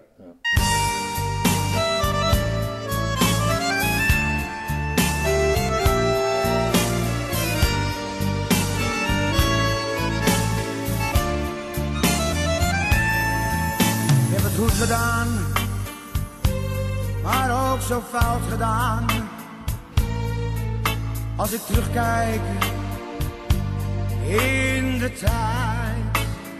Ed, eh, in de pauze gaf je het al een beetje aan. Ehm, eh, rugby is een, eh, heeft een hele belangrijke plek in Roosendaal bij het korps, maar zeer zeker deel uitmakend is gaan maken van jouw leven. Kan je daar in het kort wat, wat over vertellen? Want dan gaan wij in, uit dat rugby gaan we de verbinding maken met hetgeen wat je nu doet. En daar ben ik zeer benieuwd naar. Nee, oké, eh, helder. Eh, in 76 mijn beret gehaald. En ik eh, zou gaan voetballen bij Allianz in Roosendaal. En eh, op enig moment komt Piet Paul naar me toe. En die vraagt aan mij, wat ga je het weekend doen? Ik zeg, ik ga naar huis, sergeant. Ik, ik woonde toen in Steenwijk. Hij zei, jij gaat niet naar huis. Jij gaat mee uh, rugbyen met ons. Wij hebben zondag een belangrijke wedstrijd. We hebben mensen tekort. Nou, zo is dat balletje gaan rollen. Dus ik speelde begin 77, 70 speelde ik mijn eerste rugbywedstrijd op eerderklasse niveau. Hoger is het niet in Nederland. Oh, meteen. eh, Oké. Hoogste niveau, ongetraind. Oké. Eh, en we speelden 6-6 tegen Askerum. Nou, dat was toch een leuke ervaring. Je krijgt alleen maar complimenten. Of je het nou wel of niet hebt goed gedaan. Want ze hadden mensen nodig. Dus ik heb eh, twee jaar in dat commandoteam gespeeld. We hadden een eigen team.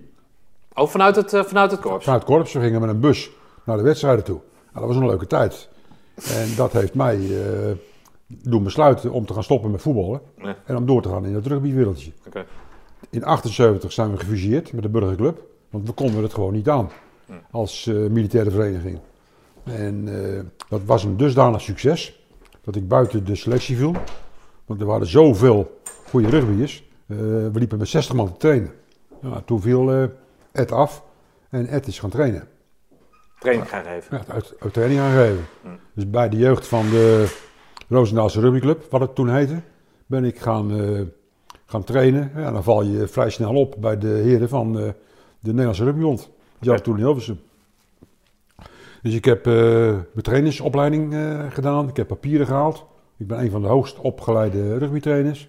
Ik heb een paar jaar Jong Oranje gedaan. Dat is de onder 18 tak Ja. van rugby. En ik ben actief geweest hier in de regio Zuid. Dus ik heb de, de, de districtselecties eh, gedaan. Ik heb een eigen rugbyacademie eh, opgezet. Oh, ja. Eh, Zebra. Dat heb ik een paar jaar gedaan. En, Hoe ziet dat eruit dan, de rugbyacademie? Wat, wat is dat? nou, vrijwillige spelers die denken dat ze goed zijn, Ja. die krijgen een aantal trainingsmomenten aangeboden. Ja. wa- Waarop ze extra trainingen kunnen krijgen. Oké, maar daar, daar selecteer jij ze op? Of, Ja. of vraag je ze? Of, of... Maar die, die, Melden zich die, die aan. kunnen op vrijwillige basis komen. Ja. Dus eh, een voorbeeldje, er komen 50 jongens in een bepaalde leeftijdscategorie. Komen ergens op af. Ja, je selecteert er 25. En die gaan aan wedstrijden spelen. En die krijgen dan een extra stukje bagage. Naast hun eigen team? Naast hun eigen team. club? Ja, Ja. oké. En dat, is een manier eh, wat, wat past binnen de talentontwikkeling van NOC en NSF. Extra trainingen regionaal. En ik heb in de regio eh, Zebra, Zeeland-Brabant, dus pak een beetje Breda, Middelburg, heb ik een eigen school gehad Eh, gedurende een aantal jaren. En dat is betaald dan? Of van, Nou, dat, is vanuit dat is allemaal vrijwilligerswerk. Oh, joh. Nou, dat is allemaal vrijwilligerswerk. Kijk, de trainers, je krijgt als trainer wel een vergoeding, maar dat is al minimaal. Hm. Dat zijn echt onkostenvergoedingen. Oké. Nou, in die periode eh, was ik al bij Defensie weg.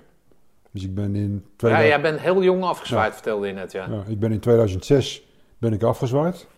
En ik praat nu over de periode 2010-2015, dat ik die rugbyacademie eh, deed. In Als kapitein, ja, sorry, maar voordat we nou als kapitein afgezwaaid, als hè? kapitein. Ja, Dus als jonge sergeant begonnen, Ja. als kapitein af, eh, als afgezwaaid. kapitein afgezwaaid. Ja, het is niet niks, hè, Ed? Want je, doet, eh, je wilt graag dat we de rugbyverhaal natuurlijk vertellen, maar dat is niet niks, hè? Nou, ja, daar, daar kijk ik met veel plezier op terug. Ah, oké. Dus ook hard werken geweest. Ja, oké. Ik, heb, eh, ik ben ook nog eh, een aantal jaren commandant ACO geweest. Ja, ja, daar wil ik het eigenlijk ook nog over hebben, maar ja, Ja. oké. Ja. Maar goed, Ja. Dat, alles, eh, eh, de, de, de, vervolmaking van jouw carrière met al die, al die dingen erbij is dat je... Dat het maakt dat je als kapitein eh, afscheid neemt. En dat is, dat, absoluut. dat, is, Ja. dat is een fantastische carrière. Ja, mooie tijd. Ja, maar goed. Dus Absoluut. dat, dat rugby dat neemt een hele belangrijke rol in jouw leven. 53, dus dan heb je in principe, of in principe, je, hebt, je staat in de bloei van je leven. Klopt. En in de kracht van je leven, met een, met een, een hoop bagage. En wat ga je daar dan mee doen? Ja, dus, Waarom bleef je niet lekker thuis zitten dan? Je had eh, voldoende goed te maken hier, of niet? Joh, dat heb ik een half jaar geprobeerd. Oké, toen ben je weggestuurd door je vrouw. Het ging met iedereen goed. Want ik ging verjaardagen bezoeken. Ik ging overal naartoe. Hallo, ik ben Ed. Ja, de, U kent mij wel van de foto's. Ja. de tuin lag er perfect bij. Maar ik was niet gelukkig. Ja, oké. Dus ik reageerde toen op een eh, bonnetje in de bode. Dat is Weer? weer op een bonnetje. En dat ging om een chauffeursfunctie. Ik heb, ik heb allemaal rijbewijzen bij Defensie gehad. En ik had zoiets van, nu, ik ga op de vrachtwagen rijden.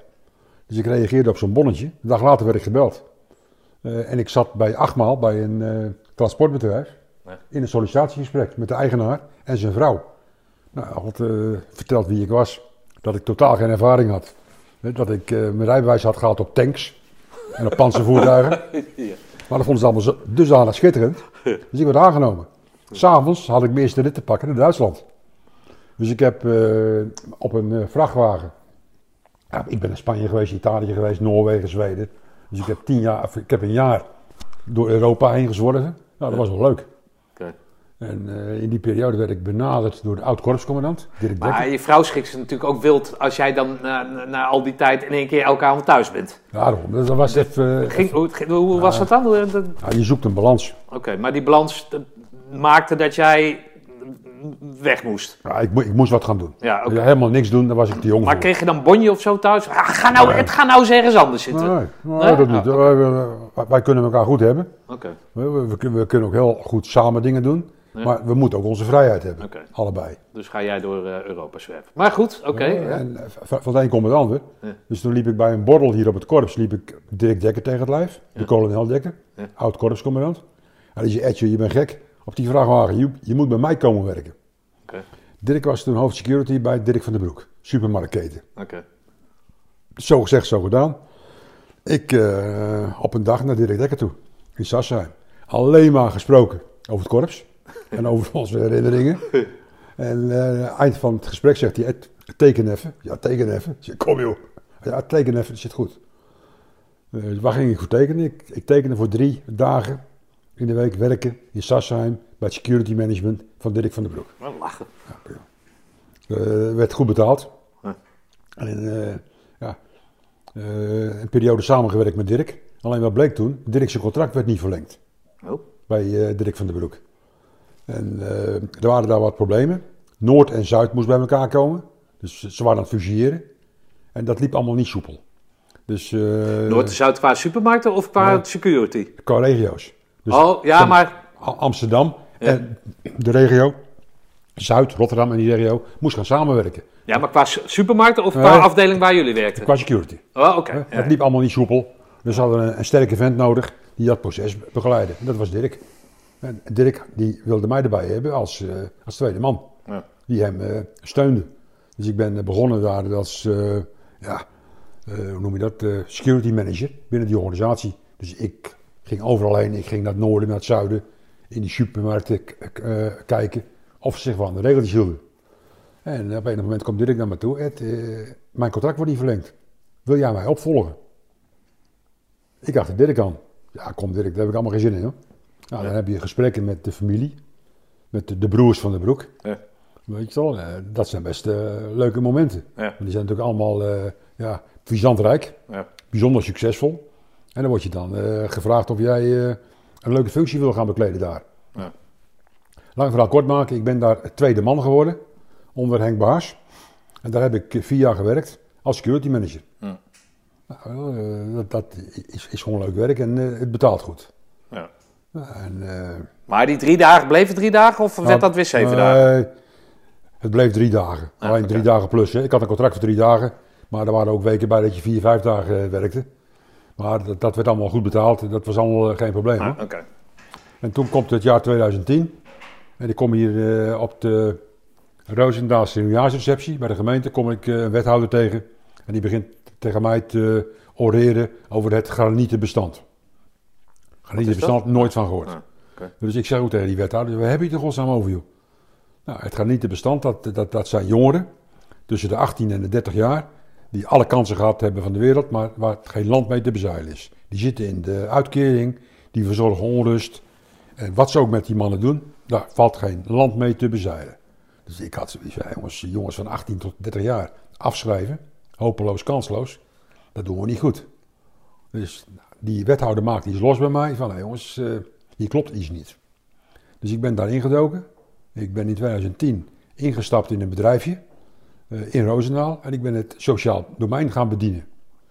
En iedereen die verklaarde me voor gek, want dat zijn niet de leukste en de makkelijkste jongens wa- waar je mee te maken krijgt. Alleen ja, een van mijn eigenschappen is dat ik goed kan luisteren.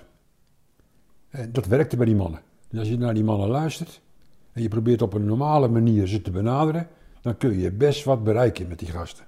Dus eh, van de tien die we er kregen eh, in dat eh, gebeuren, kregen we er vijf aan de praat.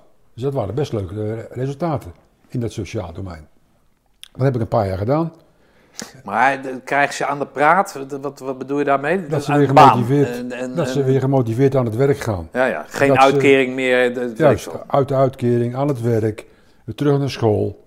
Dat ze gewoon weer perspectief zien in hun leven. En En hoe doe je dat dan met de harde hand? Of, of, Nee, luisteren en, en, en, en, sturen? Ja, eh, luisteren, sturen, sturen coachen. Eh Dag en nacht? Kunnen ze je altijd bellen dan? Ja, dag en nacht. eh, het heet 24-7. Maar na 11 word je niet meer gebeld hoor. Nee, oké. Alleen maar... het gebeurt wel dat je s'avonds ook op stap bent. Ja, ja, oké. On- onregelmatige tijdstippen. Ja. Ja. dat is inherent aan het werk. In die periode was ik weer actief in eh, Rugby Amsterdam. Dus eh, ik werd op enig moment benaderd door, een, eh, door Yves Kummer. Die belde mij op en zei, "Ed, ik heb nou iets leuks. Harde leerschool. Die waren met vier eh, succesvolle zakenmensen en oud-internationals. Waren ze naar Londen geweest. En daar liepen ze aan tegen de School of Hard Knocks. De school of? Hard Knocks. Oké. Weet je, dat is een eh, Engels model. eh, wat ook in Engeland erg succesvol is. En wat voor jongeren die vastgelopen zijn een reddende hand is. Dus vanuit de rugbywereld Engeland wordt die doelgroep een helpende hand aangeboden. En dat heette dan de en dat is gestart in 2015 in Nederland. Mij werd gevraagd om daar eens naar te kijken en te komen met een advies. Nou, ik zit er vandaag nog in. Maar die kerel die ken jij, ken jij uit de rugby scene? Ja, zeg uit de maar. rugby. Oké, en die, die wist van jou. Nou, die kende mijn oud-commando-achtergrond. Ja, ja, oké. Weet je, daar, daar, daar had Dat ik, paste eh, gewoon. Ja. Oké. En die had zoiets van, nee, die Oskam, die, eh, die, die moet ik hebben. Eh, die heeft daar verstand van. En, en dat klopt ook. Want wat je bij het korps doet met, met groepen en met, met, met individuele opleidingen en met andere activiteiten, ja, dat is een vertaalslag.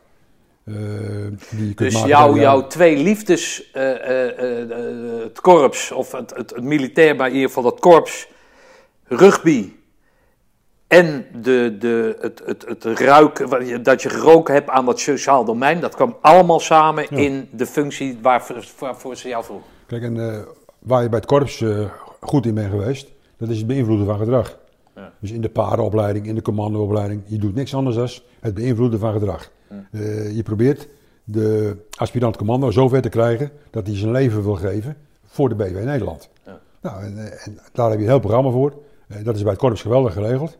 En die vertaalslag heb ik gemaakt naar het sociaal domein toe. Van, hey, met allerlei activiteiten kun je dat gedrag dusdanig beïnvloeden dat een aantal aanslaan op Ja. positief perspectief. Maar is het verschil, ik kan de vraag stellen, maar is het verschil eh, tussen wat je, wat je in die harde leerschool doet en het korps, is dat de jongens bij het korps eh hyper gemotiveerd zijn en bij de harde leerschool dat je ze hyper gemotiveerd moet maken? Klopt. Kijk, het, is, het is appels en peren vergelijken. Ja. Ik gebruik het nu als voorbeeld. Maar je kunt het korps natuurlijk niet vergelijken met het sociaal domein. Nee, oké, maar Aan de andere kant, het beïnvloeden van gedrag, die instrumenten, is luisteren, spiegelen, eh, activeren, eh, positief coachen. Dat heb ik in de laatste jaren bij het korps ook gebruikt. Du- Dus gewoon op een volwassen manier met elkaar omgaan. En die commando slaat erop aan, of die aspirant commando, maar ook die jongen uit het sociaal domein. Want je komt dramatische verhalen tegen. Ja. Van eh, verslavingsproblematieken, gescheiden ouders, Eh, zwaar in de schulden. Schets is, schets is bijvoorbeeld van één voorbeeld van, van hoe kom je daarmee in aanraking? Hoe komt hij in aanraking met die harde leerschool? En hoe ziet dat traject binnen die harde leerschool eruit? Ja, kort, ik, ik word gebeld door een zus van een jongen. Van Sander is helemaal vastgelopen. Help. Die had van de harde leerschool gehoord. Nou, je maakt kennis met Sander. Sander heeft negen jaar in de baas gezeten. Met, met allerlei problemen. Hij heeft in het legioen gezeten. Met allerlei problemen. Is 40 jaar. Ja. Heeft eh, drie kinderen. Ja.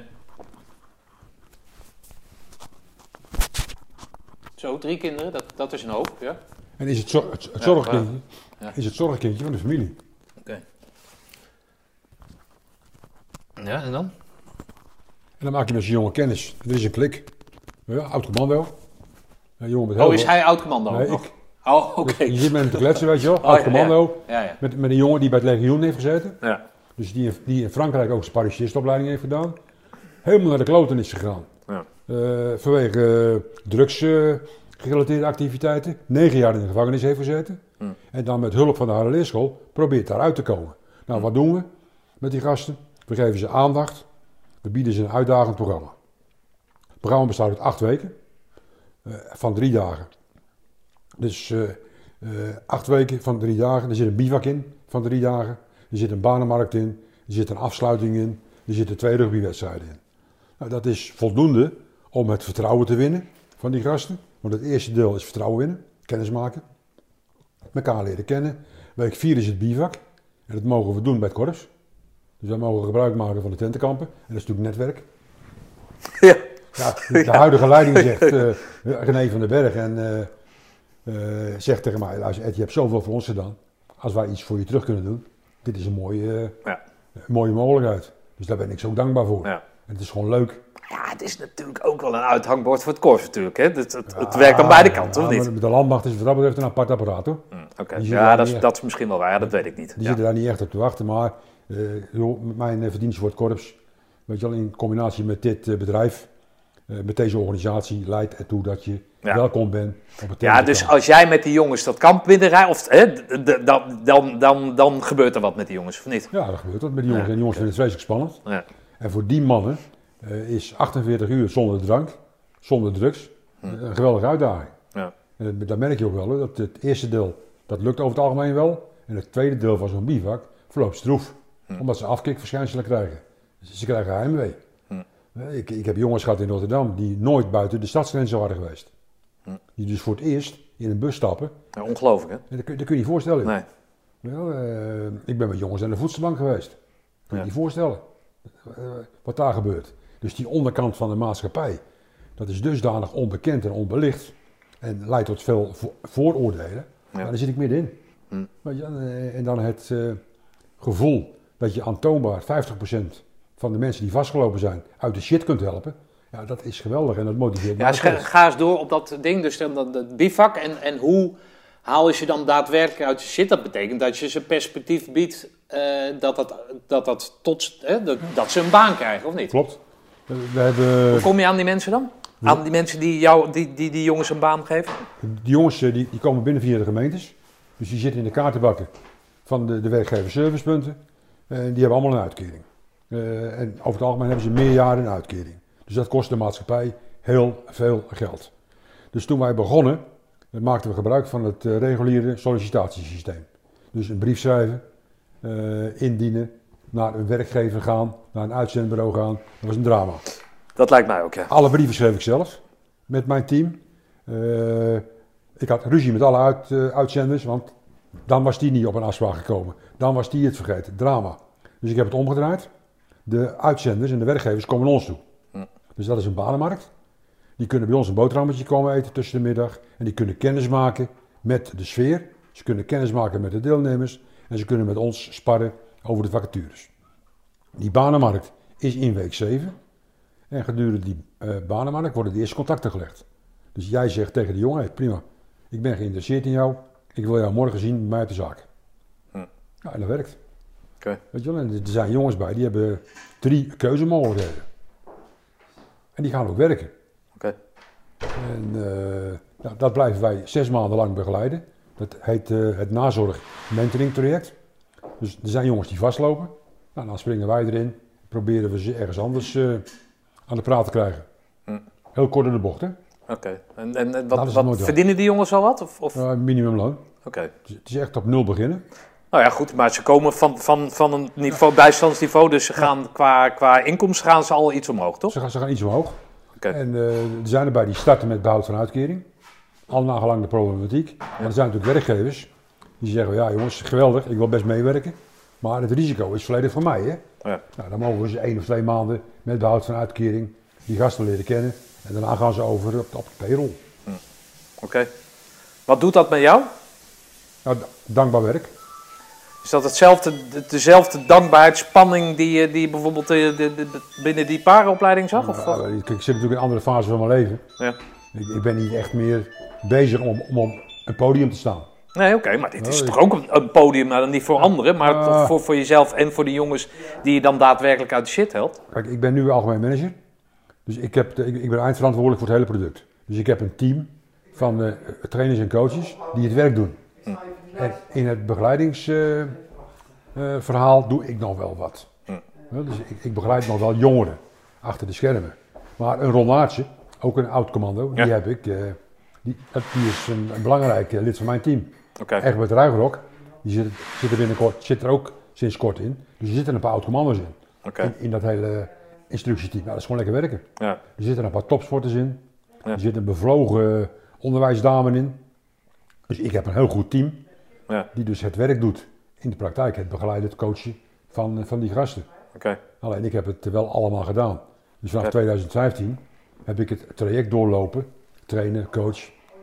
Ja, nu, Ja, jij, jij, jij kent de organisatie van Haven tot God. Ja, En jullie gaan, eh, de- toen ik je laatst belde, toen had je het over de volgende stap die jullie aan het maken zijn. Eh, kan je daar eens wat over vertellen? Ja, kijk, de interesse neemt toe. Dus we zijn gestart met eh, één programma per jaar. Ja, dat is goed te doen. Dat is lachen. We zitten nu op vier. Eén, één programma per stad, Ja, per jaar. per jaar. Oké. En hoeveel steden hebben jullie nu? Eh, we hebben gedraaid in Groningen, Ja. in Breda, in Rotterdam, in Leiden, in Den Haag. Oké. Er is nu interesse uit Zeeland, er is interesse uit Amsterdam. Maar dat is gelieerd aan een rugbyclub dan? Oké. eh, wij werken vanuit rugbyclubs. Ja, ja. Dus eh, we maken gebruik van het rugbynetwerk eh Nederland. We hebben ook een convenant gesloten met Rugby Nederland. We hebben een partnership gesloten met Turnover. Weet je, een turnover is meer onder de 18. Dus we zijn een grote, sterke organisatie aan het worden. Oké. Nou, dat vraagt ook een andere benadering. Ja. Fi- financiering moet rond. Je moet de juiste mensen vinden. We zijn echt hard aan het groeien. Oké. Maar vertel eens over die volgende stap, want dat, dat is namelijk, eh, vond ik een mooi verhaal. Ja, wat bedoel je? Nou, die, eh, met, die, eh, met die gevangenissen. Ja, kijk, we hebben een contract gesloten met de dienst Justitiële Inrichtingen, DJI. En daar gaat heel veel fout. Binnen die gevangenissen, in die zin, de jongens die vrijkomen, vallen binnen een jaar weer terug in hun oude gedrag. Dus 30% valt terug. Nou, daar willen we wat, met wat aan doen. Dat is natuurlijk een geweldig mooi streven, alleen hoe? Dus we hebben nu een plan. Wilden jullie wat mee doen of willen zij daar wat mee daar doen? willen hun, hun wat mee doen. Ja, oké. Via via kom ik in aanraking met justitie. Je gaat praten met eh, mijn partner eh Juri Peperkamp. Eh, en er komt een mod- model uit dat we een harde leerschoolprogramma gaan draaien in de gevangenissen van 13 dagen. En op het moment dat ze vrijkomen, staan wij klaar om ze verder te begeleiden. Oké. En we gaan ze begeleiden gedurende zes maanden. Dat hele programma heet Rugby als middel. Dus een gedeelte in de gevangenis, voorbereiden op de grote stap. Daar vinden sollicitatiegesprekken plaats, daar vinden trainingen plaats. En als het goed is, hebben ze al een werkgever voordat ze de gevangenis uitgaan. Oké. Nou, hoe mooi kun je het hebben? Ja, jezus. Maar dat komt uit jullie netwerk Dat dan? komt uit ons netwerk. Oké, maar hoe doe je dat dan? dit- ik weet niet waar die... Nou, in Nieuwegein heb je een gevangenis. Ja. Ik kom in Nieuwegein in de gevangenis, ik hoop niet dat zo is. Ik, ik ga eruit, maar ik woon in, eh, weet ik veel wat, eh, ergens in Brabant. Nou, over het algemeen zitten die gevangenissen in regio's. Dus wij gaan nu starten in, de, in het justitieel centrum Zaanstad. Ja. En al die jongens die vrijkomen, wonen in de omgeving Oh, is dat zo? Oh, je, oh, dat, ja. Zo werkt dat. Weet je, dus wij hebben nu, eh, we zijn aan afspraken te maken met Amsterdam. We zijn aan het afspraken maken met Zaanstad. We zijn aan het afspraken maken met de gemeente Al- eh, Alkmaar. Dus hun inwoners gaan wij gedurende een half jaar begeleiden. Ja, dat is een uniek project. Mooi man. En wereldwijd is dat ook uniek. Hm. Dat gebeurt bijna nergens. Dat je in de gevangenis begint en buiten de gevangenis eh, verder gaat. Nou, dat moet het aantal recidieven terugbrengen naar ja, een heel laag percentage. Dus, een sprongetje de toekomst in. Als dat lukt, dan, dan is, het, is het een, het wordt het, of dat is het streven dan, het perfectiesysteem qua vangnet. Ja, klopt. Jo, en eh, wat, ik, wat ik nu allemaal weet is 30.000 eh, mensen komen vrij per jaar. Dus dat is big booming business. ja.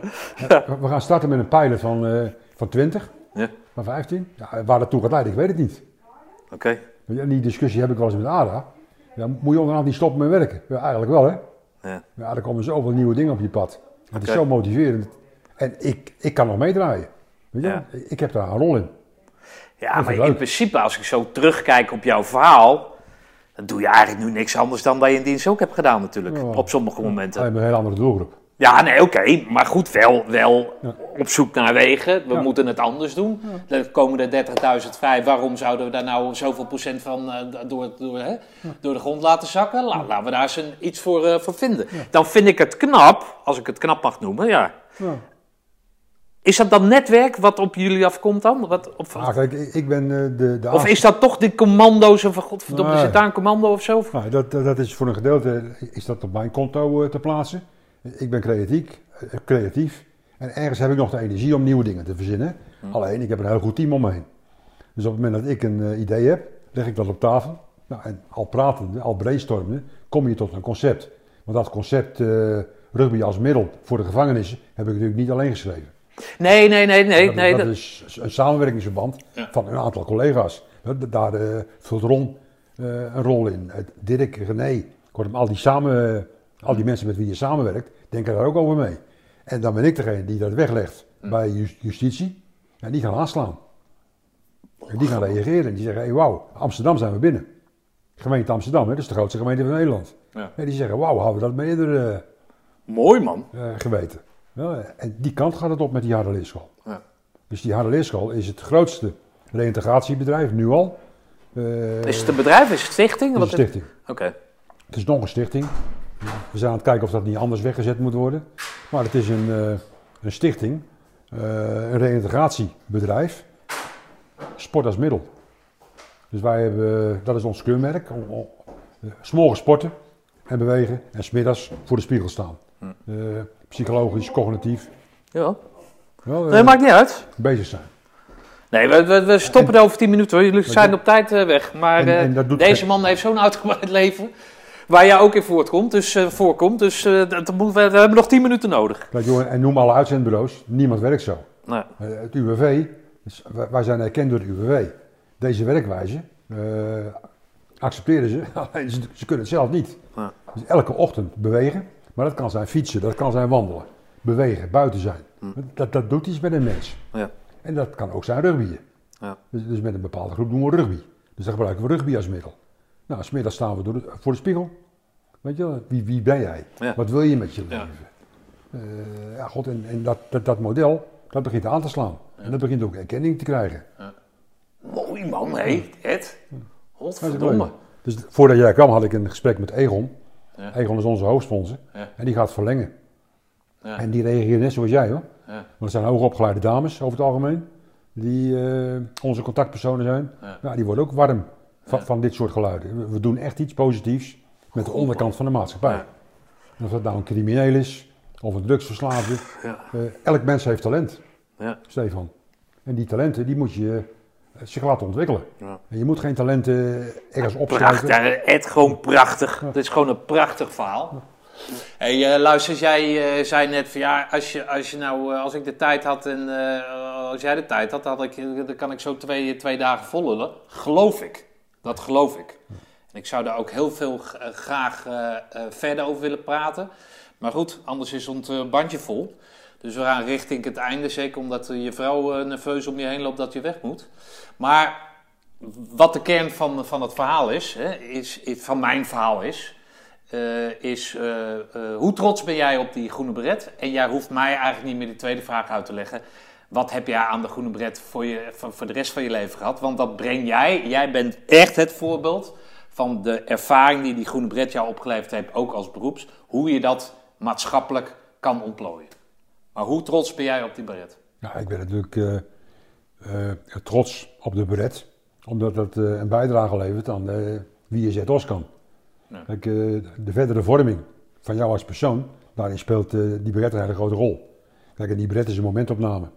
Na acht weken trainen haal je je beret. Dat is een bewijs dat je die acht weken goed hebt doorlopen. Hè?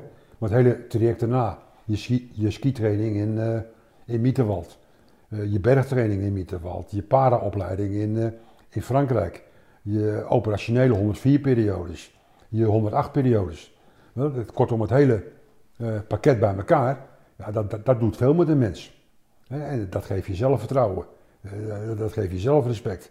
En dat geeft je ook inzicht in jouw mogelijkheden. Die je dus goed kunt benutten door al die ervaringen die je hebt gedaan.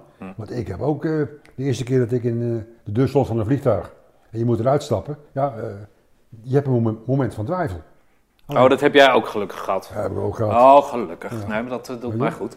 Ja. Mijn eerste zuurstofsprong, ja, dan moet je even, even nadenken voordat je eruit stapt. Met alle risico's van dien. Want alles speelt dan door je hoofd heen. Maar dat zijn allemaal momenten ja, die je alleen maar sterker maken, beter en completer als persoon. En dat is mij in de 35 jaar eh Korps van Mannentroepen geweest. En die berettingsreiking is een momentopname. Ja.